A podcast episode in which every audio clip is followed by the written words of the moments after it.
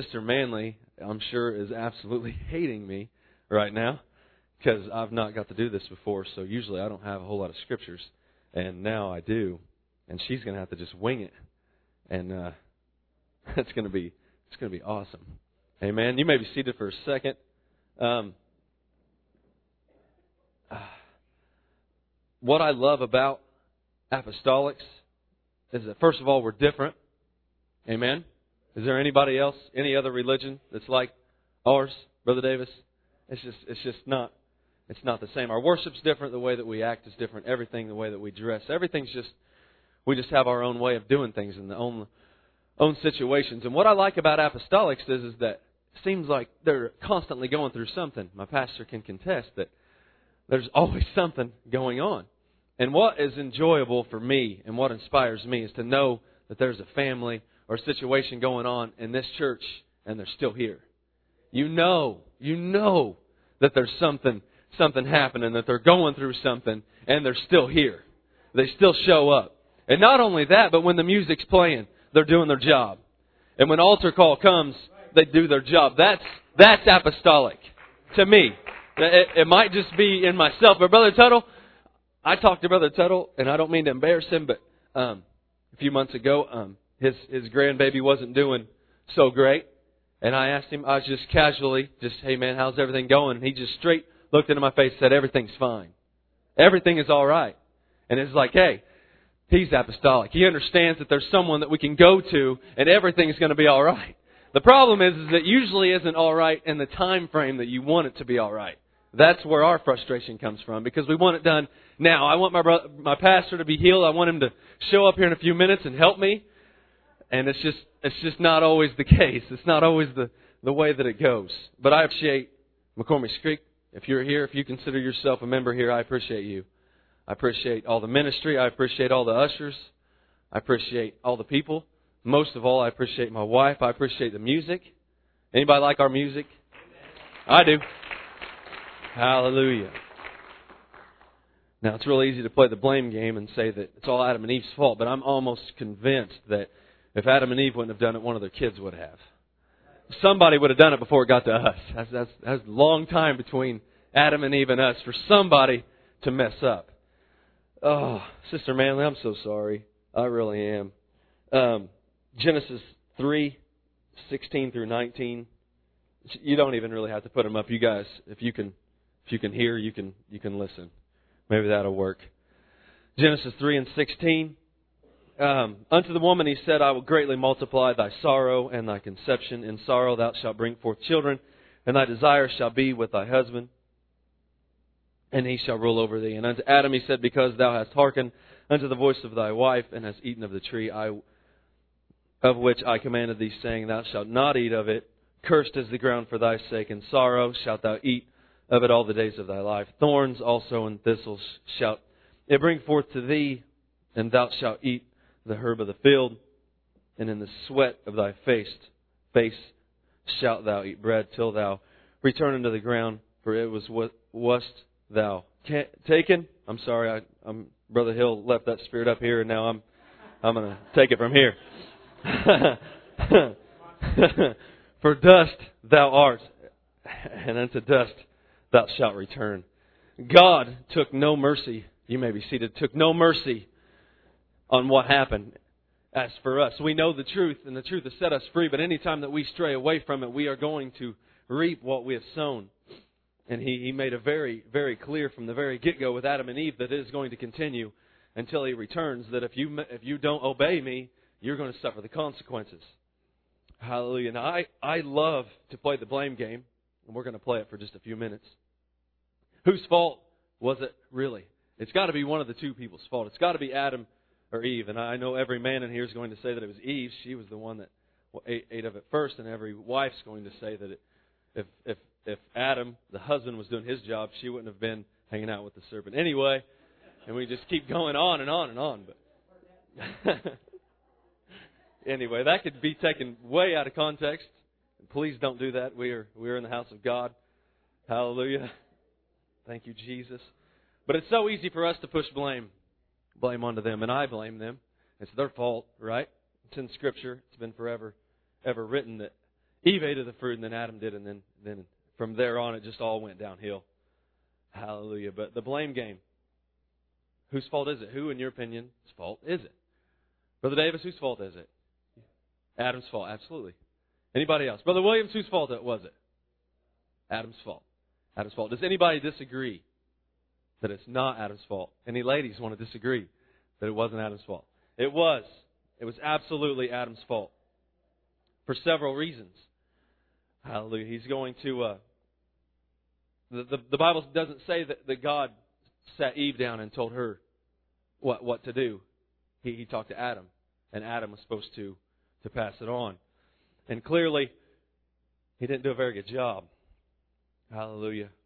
And in all seriousness, I I uh, I wonder what would have happened if, if it wouldn't have been if it wouldn't have happened the way that it did. What how would God have changed the order of, of not only creation but the order of how everything laid out if, if Adam and Eve wouldn't have been where they were and done what they've done. Uh, Richard Davis said, wrote, a, wrote a short article. He says, It is a struggle experienced by all believers, the struggle between carnal and spiritual natures. Often new believers experience guilt, condemnation, when they first encounter this raging struggle within.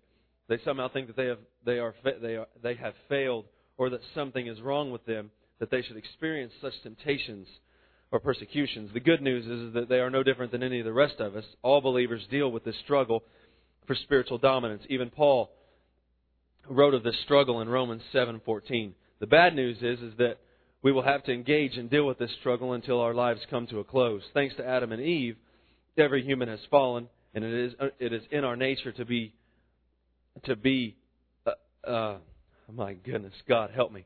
Excuse me. It, it is in every human person to accept this fallen and carnal nature, one that is okay with and tainted by sin. All have sinned and come short of the glory of God. When a person receives the gift of the Holy Ghost, he does not become immune to his carnal nature. It still re- resides right within inside of him. Rather, he must develop spiritual disciplines to nurture and to uh, come above and resist this inward carnal urge. We need not think it strange when we encounter such struggles. In, in fact, we should consider it a blessing from the Almighty. However, through praying and meditation on the Word of God, fasting and attending church faithfully, we can overcome the struggle of the two natures that are dwelling inside of us. We should not be discouraged that the struggle rages, only, of aware, only be aware of how to combat it and accept that we do have the power through the Holy Ghost. Amen? I don't know who this guy is, but I completely agree with him. He said a few things that we're going to break down um, first of all, you have to accept the persecution and the tribulation, according to Paul. In 2 Timothy 3.12, if she'll pull that up real quick, Paul understood what it meant to go through persecutions and tribulations. I don't know if anybody documented it as well as Paul did throughout the Bible that you're going to suffer. You are going to pay for choosing Jesus over everything else. And because of that, you're going to suffer for it. Hallelujah. The second thing, first of all, we do have to accept that this is happening. But then we can go into what is going to fix it. Obviously, prayer above everything else. First Thessalonians 5:17 talks about this that we should pray without ever stopping. Prayer should be like breathing to us.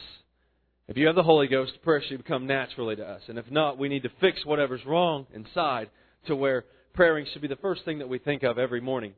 When you wake up, what do you do first? You breathe. You take a breath. And obviously, more than likely, you think, I wish you could shut it off and go back to sleep. But not all the times can we do that. So the first thing that we need to do is pray. Every morning it should be the first thing. If you are an apostolic believer, prayer should be the most vital part of your being. Study. 2 Timothy 2.15 says to study to show thyself approved. Everybody in here knows this. Fasting. Mark chapter 9 and verse 29. Jesus done certain miracles through prayer and fasting. The disciples didn't understand why their prayers weren't working, so when they asked Jesus, what, what, what's the difference? He said some miracles in some situations can only be fixed through prayer and fasting. Faithfulness, Hebrews 10:25, we all know that one. Don't forsake the assembly, coming together. Hallelujah. Everybody needs to be faithful, amen. amen. Even when it's snowing and it's cold outside, you have to drag yourself in here. What's our other rights? What other decisions and choices do we have as apostolics? Because Adam and Eve done what they've done, it's created this whole new scenario for the rest of us. Hallelujah. Few stories in Scriptures continually affect so much of our lives as does the story of mankind's fall into sin. The blame game continues as we wonder what life would have been like if one, the man or the woman, had made better choices. However, since we cannot change the past, all we can do is learn from this and try to put the right choices into our future. Amen? Right. We know what's wrong. Now, how do we fix this? Most of us in here have children, and you know what you done wrong growing up, and you don't need anybody to tell you. You know, and and you spend most of your children's lives trying your best to keep them from doing the same things that you did. Or, or people that you, you are close to, you know have been in situations. You try your best to, to help, help others not go through the same situations you do. Now, more than likely, they're going to rebel against what you say and try to do it themselves, and then they're going to figure out that you were right. But until that happens, you, you try your best to, to lay out a foundation for those coming up uh, in, in front of us, and you try to teach your kids and, and young people and others that, that you know are going through similar situations. How can, how can I fix this? How can I help them? Hallelujah. And here we are. But I don't think any story affects us more than, than the story of Adam and Eve. That's where it all started. Hallelujah. More than both being sinners, Adam and Eve represent the two ways sin is committed by choice and by mistake. It's very simple. Eve was deceived, but Adam was defiant, and he was fully aware of what was going on and what was happening. He had received the commandment from God directly, while Eve had gotten secondhand information from her husband and allowed herself to be deceived by the serpent. Defiant, rebellious sinfulness is more blatant and dangerous than deception. However, it is, it is simpler to assess and correct through genuine repentance. Amen? Deception, deception, on the other hand, feeds the gullible side of, of the human spirit, and it requires the most discipline development, and discernment. Deception is comparable to seduction. One thing is clear about defiance and deception. Both require repentance of sin in order to achieve forgiveness and restoration. Now that's where all of you guys come into play. Because there is nothing worse than to know that you've messed up and you've made a mistake. You've sinned against the church, against God, against your pastor, and to not feel comfortable coming back to the house of God. Amen? Anybody who makes a mistake should feel comfortable coming here. Does that make sense? Nobody should make a mistake and not feel okay coming to the house of God. It doesn't matter what you've done or who you are, who your mom and dad are. It doesn't matter. Everybody who, who falls short of the glory of God should feel comfortable coming to the house of God. And we, as who we are, need to make sure that they do. Because I'm not going to judge somebody because I don't want them judging me. So they should be able to come in here and I'm not saying they should come in here and be arrogant and lift their head high. I'm saying that they need to, to, to suffer whatever consequences they've done and have our help doing it. To, to get past it, move on.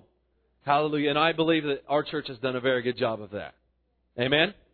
Lots of people have, have, have sinned and come short of the glory of God and have come in here and found refuge. And that's what it's all about. Outside of salvation, restoration is, is probably second. Because once you get saved, it's staying saved that's going to be the problem. It's, it's fighting every day, going through everyday battles. And sometimes you're going to come up short. And you're going to need to know that I can go to church and everything's going to be all right. Amen? Restoration. It's vital.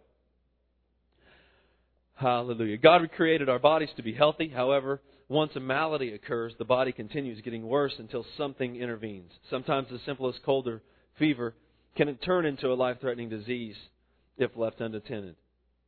Only by taking action against the downward spiral do we have a chance to save our, our, ourselves. Hallelujah. Once human nature do once human natures do not intend to fall into sin, but once a person has entered into the land of iniquity and carnal nature becomes such a great influence. Human reasoning dominates and takes the individual further than he had ever thought possible or ever he ever wanted to go. His reasoning may follow paths such as these. I've already gone this far, why not go a little further? Well, God's already mad at me. Let's see how let's see how mad we can make him. Well, after all of this, I'll just go back and repent and everything will be fine. Because of such carnal reasoning, the person tends to stay where they have fallen, and what happens is they continue to wallow, wallow in their sinful conditions until it's almost too late. When a person sins, he suddenly feels the coldness of exposure even though no one is watching.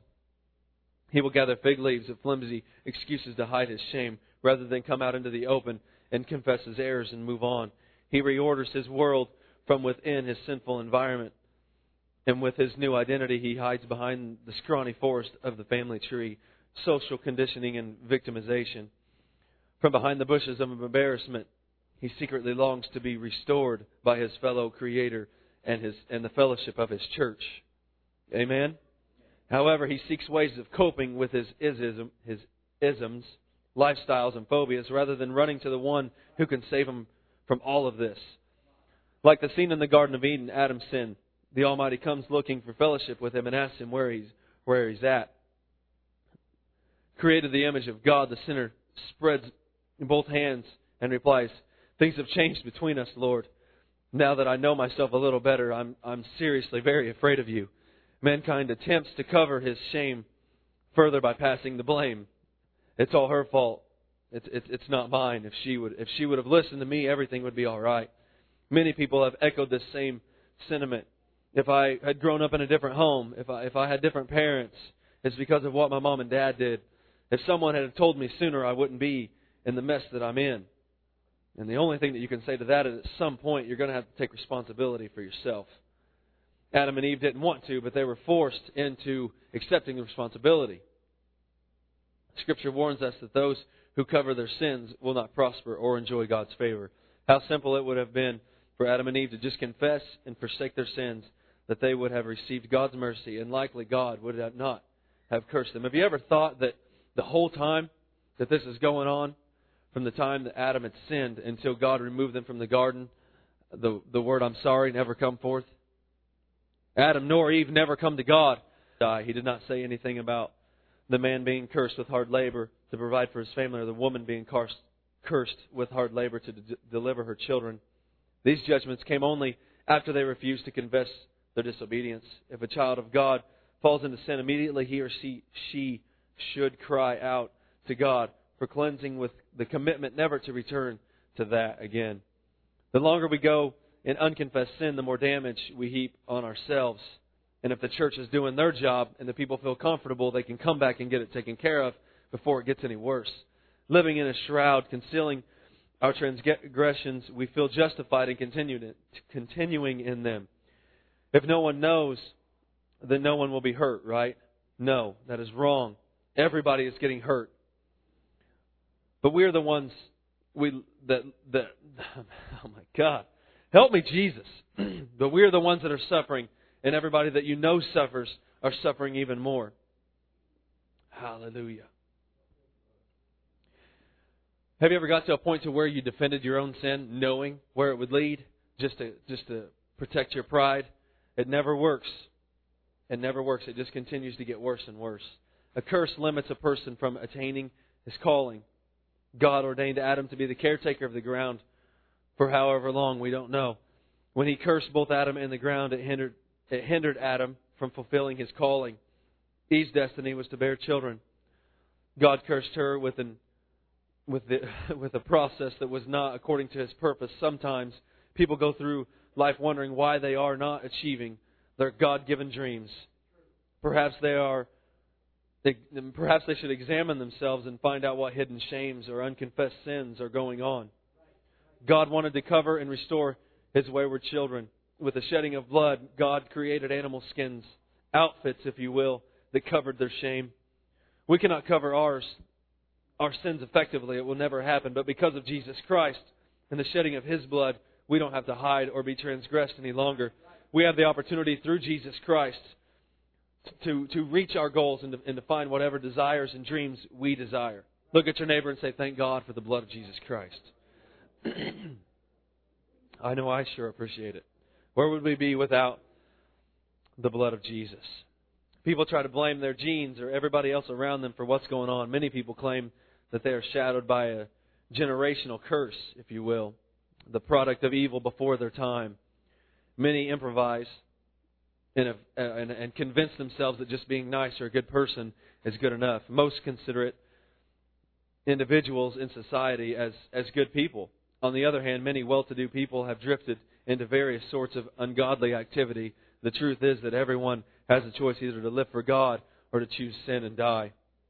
I choose God. A society that believes people are basically good will not try to teach them morals.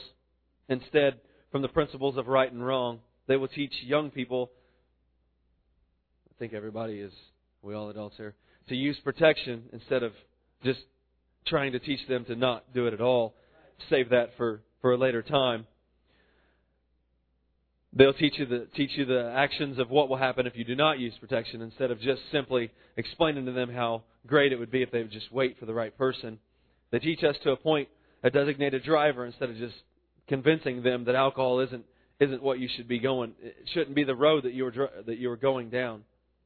They'll teach us just to be nice instead of holy. They'll teach people to obey rules when they fall rather than in self-interest with the utmost respect to authorities. which the world is convinced is young people just expressing themselves. A society that accepts people as basically good will encourage youth to achieve their wildest dreams and greatest successes, but it neglects the point it neglects to point out the important inner developments of integrity and purity. This wrong basic assumption of secular humanism has developed a public education system that organizes barbarians as young people. A word of God, however, teaches us that sin dwells in, in every one of us, according to Paul, and is the law followed by a carnal nature. While God did not create us as sinful, He created us with the ability to give ourselves to sin. While we are created with a capacity for purity and righteousness and faithfulness, we choose a lower value system based on our laziness.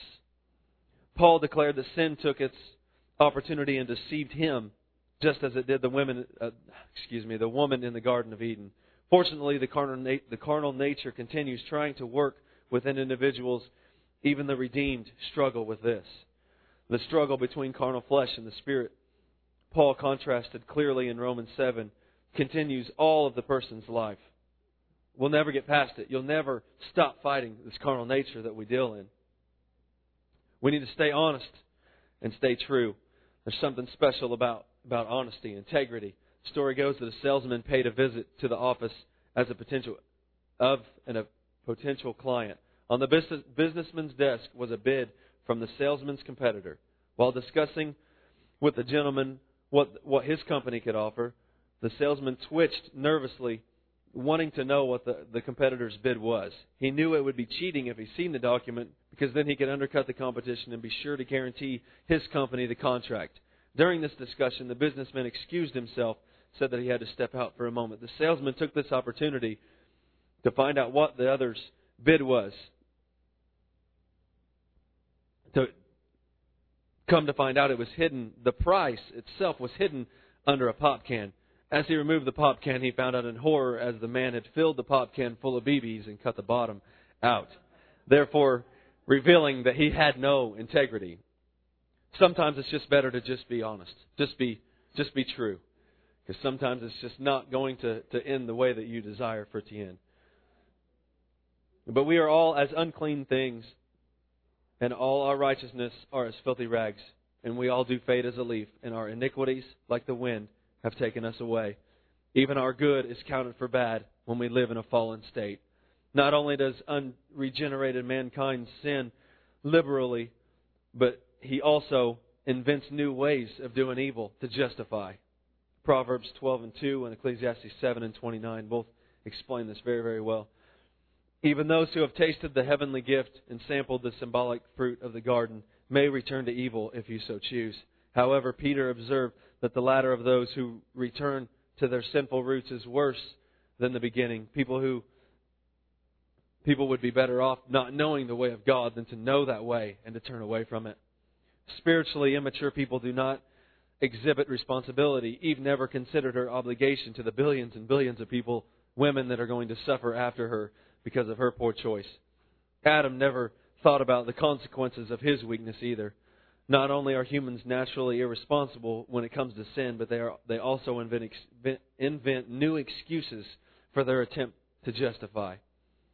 They make morally reckless decisions that are not trustworthy. Hallelujah. People, Jesus, help us. When God created mankind, He declared that His creation was good. He created him as sinless and perfect with an inclination to be just like Him. However, when mankind went against God's law, because of the desire of his own master,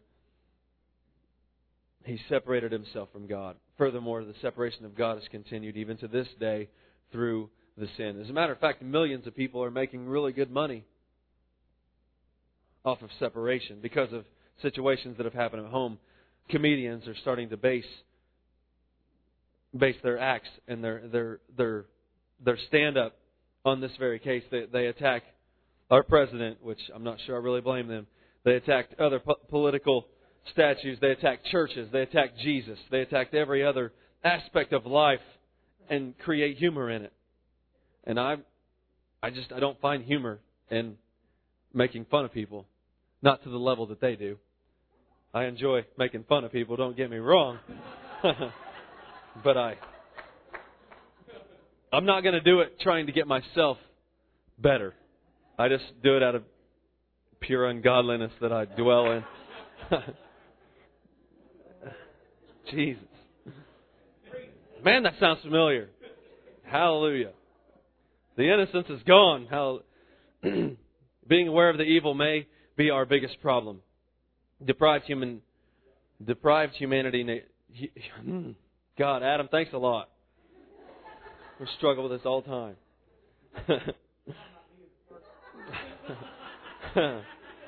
I'm not sure. Jesus. Maybe it was God's will for our pastor not to be here this morning. Oh, God. I don't even know where to go now. Jesus. It's all Adam's fault. Adam and Eve, not Adam Hill. Adam and Eve were drawn to the only tree where they were sworn not to. I uh, I wonder if they had uh, uh, rules on where, because it wasn't like it was fenced off to where they couldn't get to it. I wonder if uh, if they if they had had rules, set boundaries for it, just like we do in our lives. Um, I try to wonder how far Adam and Eve ever you know ever really got to it. If it was you know maybe it was a hundred feet, maybe it was maybe it was fifty feet. I, I don't know, but I, I I constantly I wonder was was there any boundaries or what, or did they constantly just walk by it every day, just allowing that temptation to grow and grow and grow until ultimately you knew you knew what was going to happen when it happened. I uh, I see that happen a lot. Not just not not necessarily here so much, but you see a lot of people that that you know that that pastors, not just ours, but other pastors, that set up rules to protect us, and sometimes you disagree with that rule, and then then you find yourself getting closer and closer to that sin. And although in your heart and in your mind you don't consider it that, that's exactly what it is. Um, I feel that when your pastor sets up uh, limitations and statutes that, that we need to abide by them in Jesus' name. Um, I know sometimes you might not understand or feel that that's wrong or that's going to lead to something that, that might hurt you, but but ultimately he's he's got his reasons, and I I try my best to just just follow them. Uh, seems to be a little bit easier on on me, um, but I often wonder how how many times and how close did they get to the tree before the temptation was so overwhelming that it that it that it had, had taken over? And obviously, Satan he me, he memorizes our traditions. He memorizes your everyday life. He memorizes where you go and, and how long you're there and, and what what you're trying to do. And I think sometimes we forget just how how much of, of the, our enemy is, is, is right there with us, watching every move that we make. He, he watches your mannerisms and, and where you go and and how you, you conduct yourself in certain places, in certain areas. And I'm sure that he studied Adam and Eve to the point to where he knew when the right time would be to start the conversation. He knew when when would be a good good scenario to, to allow allow this allow this to happen. Obviously, that the Adam and Eve were expelled from the garden, and after they fell to sin, God put them out of the garden. And in the garden, God had provided everything, including the best food, the best living conditions, the safest environment, Suddenly, Adam and Eve lost God's protection and provisions as they had known it. Adam had to make his own way in life and provide food for his wife and himself by working for it. Their selfish choices cost them dearly. Thinking they were gaining so much, they instead lost so tremendously. Does that ring any bells in anybody's life?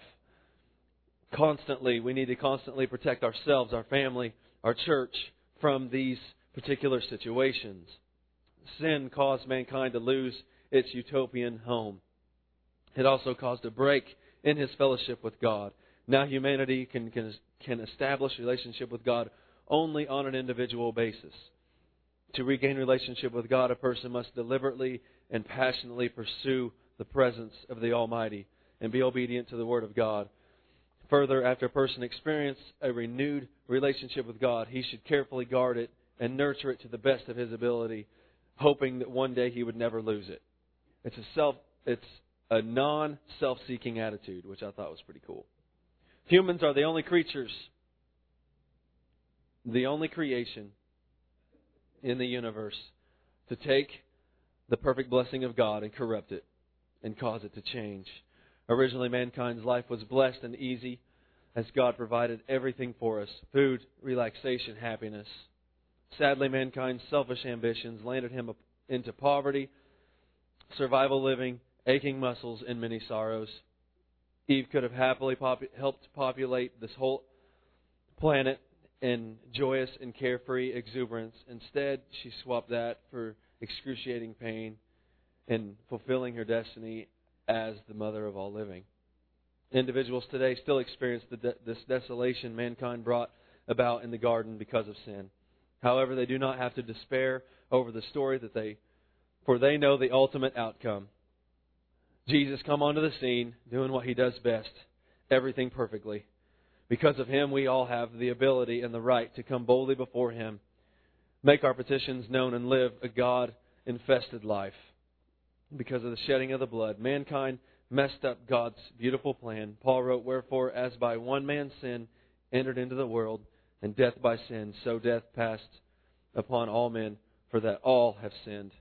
Mankind lost his relationship with God in the garden and received the judgment of death.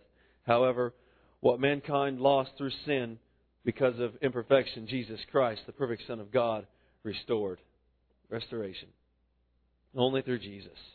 The death brought by man's disobedience could not be redeemed by the death of a bull, a goat, a sheep, or any other animal, only the death by a perfect human being. For since by man came death, by man also the resurrection of the dead. Now the author of now the author of death. Adam could not bring about this restoration. For Adam for as in Adam all die, even so is Christ shall we all be made to live. However, Jesus Christ was the perfect man, the only one able to fix what we had broken. He shed his blood so that we could be cleansed and allow ourselves to get away from this cursed cursedness of the human flesh. Adam sinned when he was Adam sinned when he showed more loyalty to his flesh than to God. Be very, very careful who we're showing our loyalty to. Amen. He followed Eve's lead when he should have been leading her. If Adam had re- refused Eve's enticement, perhaps the story would have gone considerably different. However, he chose to sin and found himself separated from God. Eve sinned because of because she was deceived. She fell into tra- transgression, and Adam descended into disobedience by his own willful choice. We all have a choice, amen? We choose. One could sum up the whole one could sum up the whole of the Christian walk in the iniquities of growing confidence in the qualities of growing confidence in the Almighty, compassion respect for others, and living with a personal integrity and godliness. Hallelujah. Although the woman brought a curse upon her gender and along with Adam introduced sin into the entire human race, the scripture offers hope. Paul wrote, Notwithstanding, she shall be saved by children, childbearing if they continue in faith and charity and the holiness. God's curse only limited us in what we can do. He only limited Eve. He did not destroy her. The women saw lusted sinning, thereby suffering the bright, the, the bleak and the agony of children bearing. But because of that, she was still allowed to continue on. She was not destroyed. She was not, God did not kill her, take, take her life from her. However, through the curse also came the promise of restitution. God, God warned the serpent that the offspring of the woman should bruise his head. This first prophetic glimpse at the redeeming works of Jesus Christ reminds us that the woman who messed everything up from the very beginning also offered the solution. Sometimes our biggest our biggest curse will be the one thing that ends up saving our lives. The one thing that you think is, is, is the worst thing about you might be the only thing that gets you into heaven. Hallelujah. Even in the midst of our greatest failures, God will make a way of rescue and triumph for us. It is possible that a prison sentence could be the, the, chain, the a life changing moment and a testimony of God's grace to a man or woman. When Adam and Eve sinned, they committed the three violations in the garden. They sinned against their own consciousness, they sinned against each other, and of course, they sinned against God. We've all been there. We all know what that's like.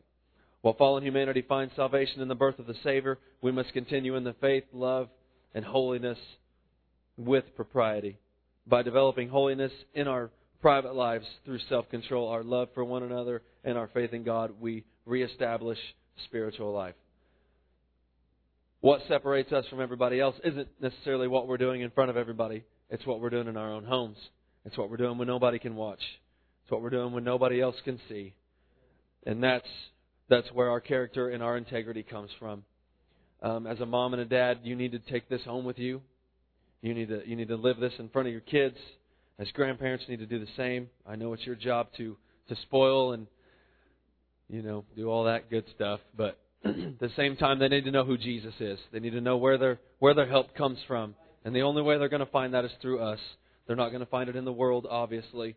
They're going to find a way of expressing themselves in, in ways that are so ungodly that, that we don't even need to talk about it.